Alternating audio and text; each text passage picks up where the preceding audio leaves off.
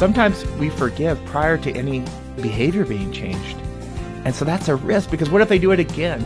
And I look at myself and say, you know how many things I've done over and over and over again, and yet Christ took the risk and died for me, you know?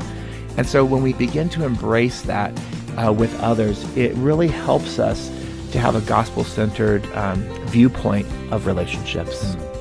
That's Pastor Brian Noble explaining why reconciliation is something that God wants all of us to experience, and He's equipped us to do it well. Thanks for joining us today for Focus on the Family with Jim Daly. I'm John Fuller, and we're going to be covering a lot of biblical truth as we did last time, Jim, that was informative and a little bit convicting. I think this is one of those areas that we talk a lot about, but we struggle to do it well uh, because it's hard to do. And what's easier to do is just, you know, keep that bitterness, keep that resentment, don't get that reconciliation that's not a good place to live. And especially if you're living in that place, you need to lean in today.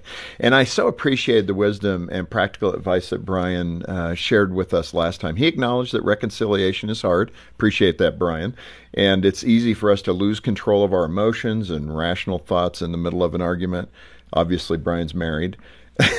but uh, you know, Brian also reminded us that people are not our enemy. That's a deep breath moment. Uh, think about that. No one is our enemy in the scripture there. And he quoted that yesterday. Yeah, I'm really glad we're continuing. Uh, Brian is the chief executive of Peacemaker Ministries and has more than a thousand hours of experience in conflict coaching and mediation. Uh, he's written a book that we're going to hear more about today. The concepts that we covered last time and today are in uh, the book Living Reconciled Seven Ways to Bring Peace to Your Most Difficult Relationships. Brian, welcome back to Focus. Thanks, Jim. All right, let's uh, let's continue the discussion. Uh, what matters to God is a great place to start. It's probably where we should have started last time, but we don't like to think about this. But God cares about our conflicts. He's involved. He wants us to grow. He wants us mm-hmm. to be more like Him. I think that's the reason He created marriage, so we could have have that conflict, learn from it, learn our selfishness, become more like Him, which is selfless. Mm-hmm. So, with all of that, uh, the point being, the Bible has a lot to say about how we manage conflict and reconciliation. It's part of the spiritual journey for us as humans. When you think about this topic, what are some key verses that come to mind for you to reinforce what I've just said? Well, I think James is a great one. Consider all joy when you encounter various trials. You know, you the idea of of joy and peace amidst our trials is just a powerful truth. And the end result of that is so that you'll be perfect, complete, lacking in nothing. The difficulty is when you're married, you're like thinking, well, I'm I'm not thinking about the end result. I'm thinking about the here and now. I want, you know, I want to be right. I want to be whatever in that moment. But to really go through that joy of just knowing that God is refining us, changing us, transforming us um, through our trials. Can I ask you this question? And uh, when you look at the disciples, uh, like the Gospels and like Peter and James, and where where they use declarative language like all mm-hmm. and never. I mean, yeah. it's I mean, it's always so tough, right? Mm-hmm. Like you know, love everyone. But Lord, you know this person? Right. Are you really telling me to love everyone? and I think that's that positional view, right? Where we're looking upwards of who we are in Christ. That's the only way I can figure out how to do it because this way it's not as easy, but we go positionally in Christ. I can love that person. And that becomes our loudest proclamation. Well, and I think in that regard, they didn't leave you an out. Right. Because they knew the Lord. They walked with the Lord. They knew there was no out. That's right. That the Lord mm. loved everyone and wants you to do the same. I mean, mm. it's that kind of construct, right? I just find it interesting that in this culture today, we try we tend to not use that declarative language. And there, right in the scripture, it's so declarative, so absolute. It's everyone. It's never. It's always. It, there's no shadowing of it, mm-hmm. you know. So I, I just find that interesting generally in Scripture. When Christians are fighting over an issue, I know someone's going to write and say Christians should never fight. I get that, but when Christians are fighting over an issue, you like uh, to ask a question that is uh, personally convicting for me, and the question is, do you want to be right or reconciled? Wow, that one hits us right between the eyes in the culture conflict. Do we want to be right or do we want to be reconciled? Can't we be both? I haven't found it in my marriage to be both. you know, it's like I always say, don't teach your kids these principles because they'll remind you when you want, you know, you're in an mm-hmm. argument with your spouse and they'll remind you of your biblical principles, especially if you've written books and stuff. And so, like, I, uh, Gideon will oftentimes say, "Hey, Dad, isn't the cross big enough?" And I'm like, "If you say that again, I'm going to nail you to the cross." You know. we got some advice for you there. Yeah, exactly. Don't do that. Yeah, exactly. no, but I, oftentimes, like in my marriage, I want to be right. I want to be vindicated. I want to be respected. All those kind of things. Hmm. And I find at the end of the day, when I have that attitude, I oftentimes don't end up in reconciliation with my spouse or with those around me. Uh, and so to really step back and say, what's my end game here? What, do- what am I wanting to achieve or get to? And to allow Christ to be the center. And uh, I, I was obviously, we don't need the uh, listeners to think, don't teach your kids. No, you should teach your kids. these things, Absolutely, right? of But course. Tongue in cheek. Tongue in cheek. Okay. Uh, in the book, you, you refer to different courageous attitudes, which I love. I, I can't wait to talk to my, my own boys about this. And that you say we need these courageous attitudes for reconciliation. One of these is seeing others as brand new. Um, what are you driving at there as brand new? Do you know the number one thing when I'm when people call in, they will question someone else's salvation that they're in conflict with. They'll say something like, "I'm not even sure if they're a Christian," and it it, hmm. it breaks my heart because this person is a child of God, but we we demonize or we pull down so much that we we lose sight of the big picture, right? Where we go, you know what, that is my brother or sister in Christ. They are brand new, even though we're having this tension. It doesn't change it. Well, and what's interesting about that, that's convicting because I think I probably have done that in my life where I go, hmm, I wonder if that person's really I've Christian because you don't see the behavior, the fruit there. Right. And yeah, what a turn to not go there, but to say, okay, Lord, he or she belongs to you. Help me better understand what they're going through or however you can manage that because you've got to manage it emotionally yourself you know with a person that's acting unchristianly Mm-hmm. how do we engage that i mean if if you got a person I, think that first thing is that mirror, right? Because if we're really honest, I reflect back. And I'm like, man, I have not been acting Christ-like in this situation either. Um, and so we look in that mirror. Now there are times, and I always want to bring this up. There are times of domestic violence or abuse or hard, hard situations like that. And this is not to blame the victim. That's not what I'm saying Correct. there. This is more general, this the is everyday general, life everyday life situations to back up and say, what is my contribution to this conflict? How am I reflecting Christ to the other person? Because they may have the same statement aimed my in my direction and Mm. how I'm responding. well, no that's good and that that's convicting to always act christ-like so Mm-hmm. that somebody can see christ in your actions That's exactly Right. right. And you think about if you're going to be Christ-like, we like to be like Christ in the miracles of feeding the five thousand, of healing. But are we Christ-like in going to the cross? You urge Christians to maintain hope in the midst of their conflict. Man, I love that application to marriage because that's where so many couples they lose hope. And when you've lost hope, it's quite possible that you will lose that relationship, unfortunately. And we in the Christian community need to be people of hope, maybe especially in our marriages. Uh, hope can be powerful and it can motivate us to keep us going when we really don't have anything in the tank, right? Um, you point to the story of your own daughter Isabella, and you mentioned her earlier as an example of that kind of hope. Give us more information about her and how she's become a, a beacon of hope. So Isabella is wheelchair bound. She has been for about 20 years with a trach G tube, never walked, never talked. And oftentimes when I look at her disability, I can see one of two things. I can see that disability or her inabilities, or I can uh, apply an eternal perspective where I go, heaven's going to be an awesome place because all those inabilities are going to become possible. Her handicap will be gone. She'll be able to walk in the newness of Christ. And so I liken that to relationships.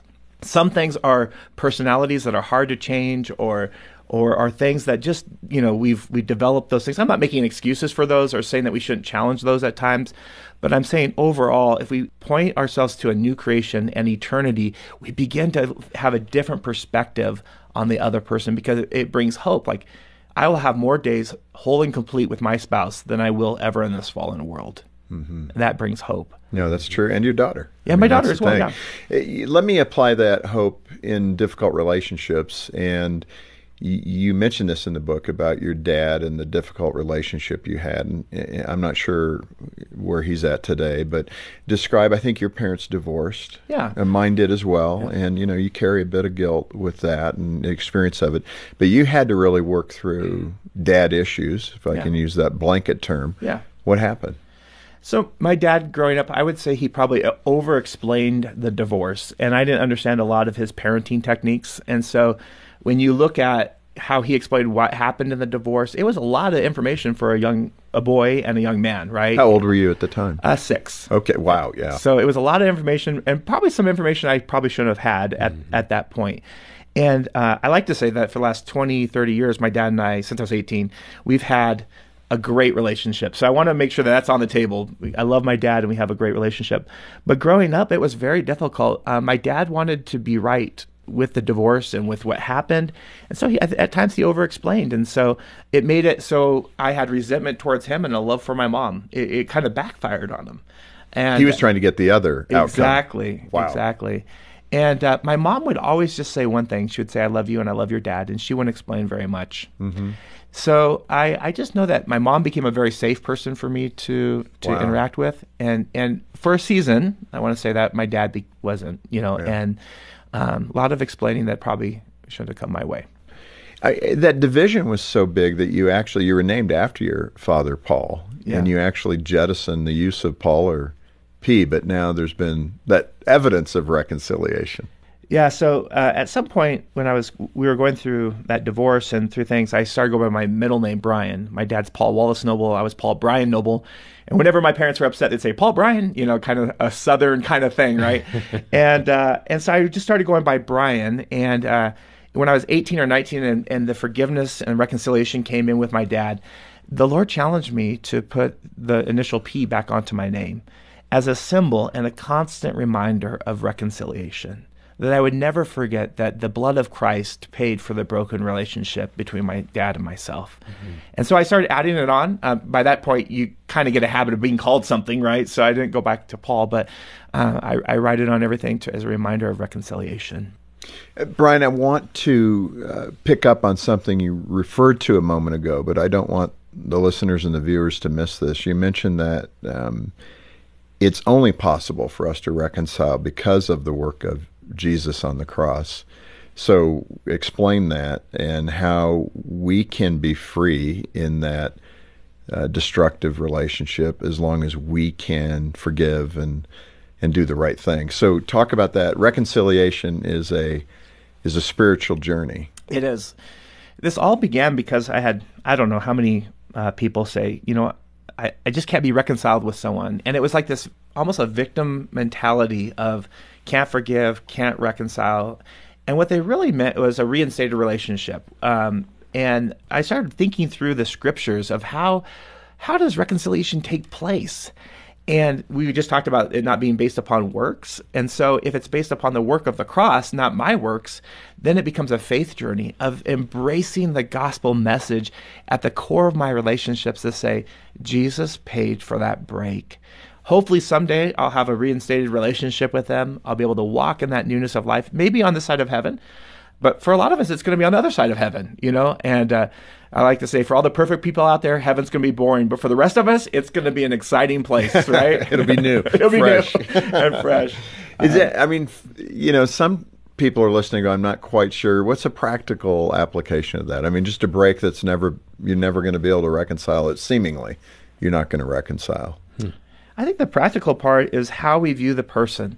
Our self talk is a big part of our lives. And, and many people don't like to admit they have self talk, that constant conversation going on in their head.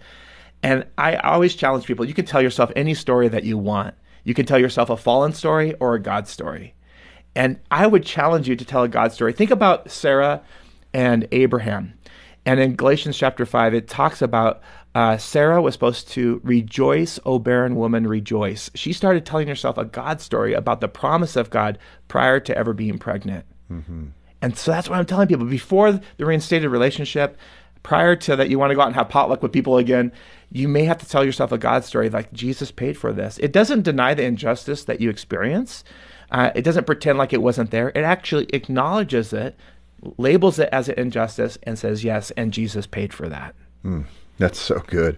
You have a metaphor in the book about the, the wide and narrow gates related to heaven and hell. Explain your application of the gates in the area of reconciliation. Well, I think in the wide gates, we begin to think about those relationships that are easy and that you can um, just simply have at, you know, the, I, I call them kind of like, I don't mean cheap relationships, but you know what I mean? They're just like the howdy, how you doing kind of thing. News, weather, and sports. Yeah, news, weather, and sport kind of relationships. And the narrow gate is really that idea of coming through the lens of Christ that, for this ministry of reconciliation. And let me give you an example. There was this grandma who has grown kids, and um, the grandpa has a lot of personality things that he he rubs his grown kids the wrong way, right? He's constantly doing things that if we were to write them down and look at them, we think, wow, that doesn't doesn't seem right. But we've talked about them, we've worked through them, we've gotten good traction. But the mom, the grandma, is kind of stuck in this position, like, how do I love my husband? And how do I love my grown kids? I want relationships with both, even though they're not reconciled with the grandpa. And so you start thinking about how, how do I do it? Do I take the wide road that's just kind of uh, surface level? Or do I take that narrow road, which is authentic with my husband and transparent and calling him out on his stuff, you might say, in a compassionate way? And also take the narrow road with my with my kids, my grown kids, and doing the same. And that's where it becomes hard. I think we're we tolerate spiritual immaturity way too much instead of really challenging each other to forgive and to release all bitterness, anger, and that kind Some of Some of that, Brian, it seems like risk is a factor here, and we haven't talked about it. I don't know if you address it, I didn't see it.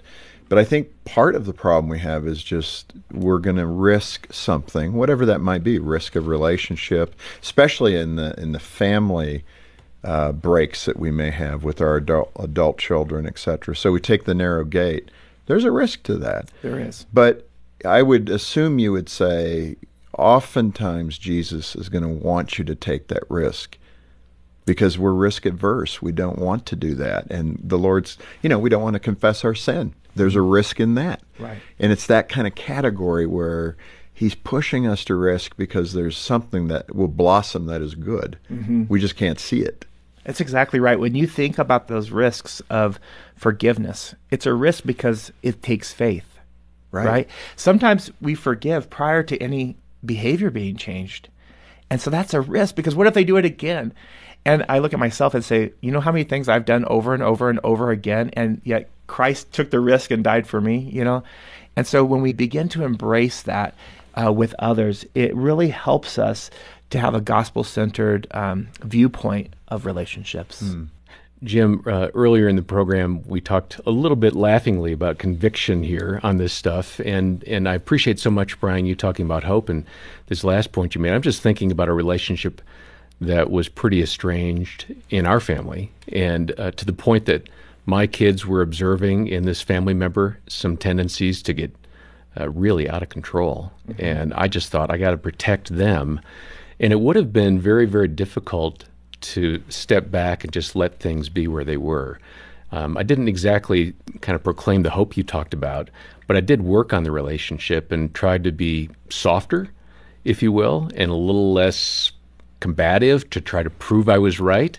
And I'm glad to say that at least in this case, it worked out pretty okay. Mm-hmm. We're, we're still kind of news weather sports with this individual, mm-hmm. but we can at least be around each other and not have eruptions, which, you know, progress is progress. Right. So speak to that journey, especially for the person that thinks, I can never get there. Yeah, and I think when we talk about these situations, people apply them into different contexts, and it's really we have to be kind of a little bit careful because it's easy just to say, "Well, it's all it's all one thing," and that's why this is an, a book on our internal work. Because, like, I've counseled a, a woman whose husband drug her down the stairs with a gun to her, her head. Mm. Mm. Well, she's probably not going to go back to that relationship or put herself back into that unsafe environment. However, her husband can't steal the joy that Christ placed in her heart um, her husband can't steal the reconciliation that Christ paid for. So she can begin to do work internally, even though someone else isn't going to play by the rules, you might say, or a God glorifying lifestyle. And so to take those extreme cases, or even the minor cases and, and situations, and begin to say, you know, I can't have control over them, but I can control and for myself. And I love how you just said that with your family, we had to figure out a way to to keep the kids safe because that's important, as well as build little steps of trust. It sounded like what you were saying. Yeah, that's a good way to put it. And and give a person the opportunity to feel the gospel and receive hope that there could be a reinstated relationship. Mm. Sometimes that's just not possible on this side of heaven. I will say that I've been in cases of like that. Brian, again, the practical nature of this, I'm thinking of marriage because so right. much conflict can exist there. Mm-hmm. It doesn't have to, and if you're not experiencing conflict, that's great. Um, oftentimes in marriage, we keep score you know that's one of the one of the things that will destroy you if you know well you know i made the coffee 15 times in a row or right. i made the bed you didn't you know whatever you're scorekeeping on um, how do we get away from that kind of tally? When you look at that verse it says namely that god was in christ reconciling the world to himself not counting their trespasses. right there. Right there. Right Stop counting. so I, I think that laundry list, we have to, I, it's hard because it, we have a natural tendency to do that. Or I'll say I have a natural tendency to do that, is to think, well, I did this and I did that and I did this. And how many of our debates and our, our spicy conversations are like that, right? Oh, yeah. And to, to back up and say, yeah, I know that's true. I understand that that's what took place, but I need to start tearing down that scoreboard and looking through the lens of what is God doing in their heart and their life. And again, this is all about attitude I'm talking about in this book. Coming back to a Christ centered attitude instead of, and, and I see this with adults and their teenage kids, mm-hmm. where a teenager is constantly defined by one mistake they made. Mm-hmm. Or maybe maybe it was a repeated mistake. Well, we don't really share the gospel with them when we constantly bring that up and sometimes we do it in a teasing form, right? Oh, yeah. And the kid thinks, they told me they forgave me, but man, something, I'm not really forgiving if we're still teasing about it. Yeah. Mm.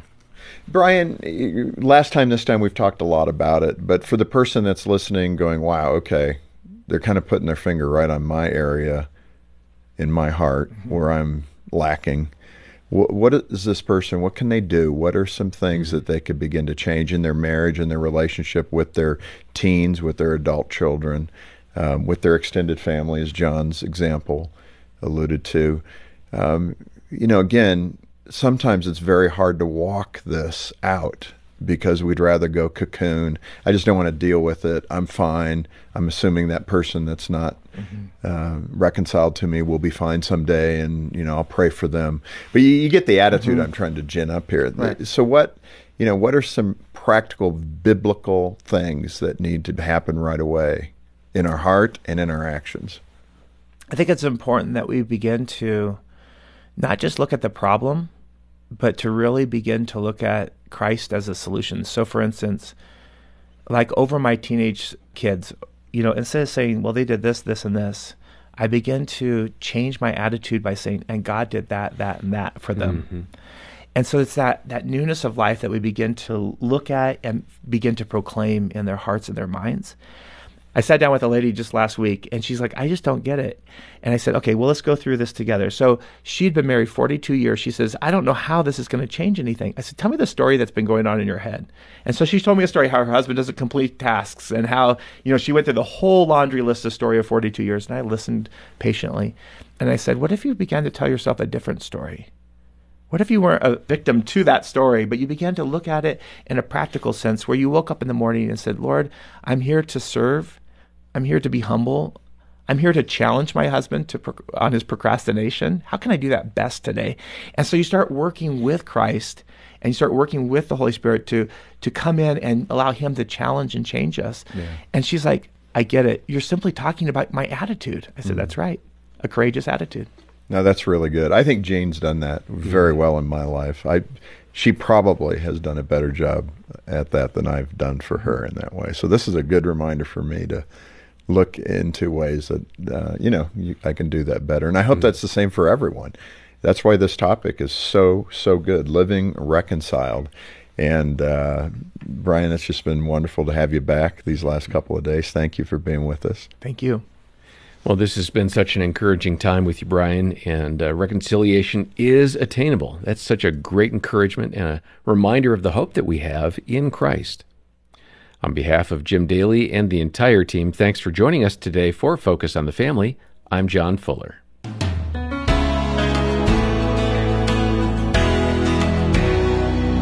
What a great challenge once again from Pastor Brian Noble. If we proclaim the newness of life over the lives of those around us, we may begin to have a different perspective when we interact with one another. I hope that you felt encouraged to make every effort to reconcile with those who may have wronged you and allow Christ to work in your heart as you take that bold step. This may be something that needs to happen in your marriage relationship. And as we're about to celebrate SA Marriage Week from the 1st to the 7th of September, we want to give you the tools and resources to really bolster your marriage. Please visit safamily.co.za and follow the link to SA Marriage Week to find out more and sign up to receive a daily boost of marriage help for the week. Our recommended resource today is called Boundaries, written by Dr. Henry Cloud. It's the book that's helped over 4 million people learn when to say yes and know how to say no in order to take control of their lives. You can find it at safamily.co.za or give us a call on 031 716 3300 to order. For Focus on the Family Africa, I'm Alison Schnell, inviting you to join us next time when we'll, as always, help you and your family thrive in Christ.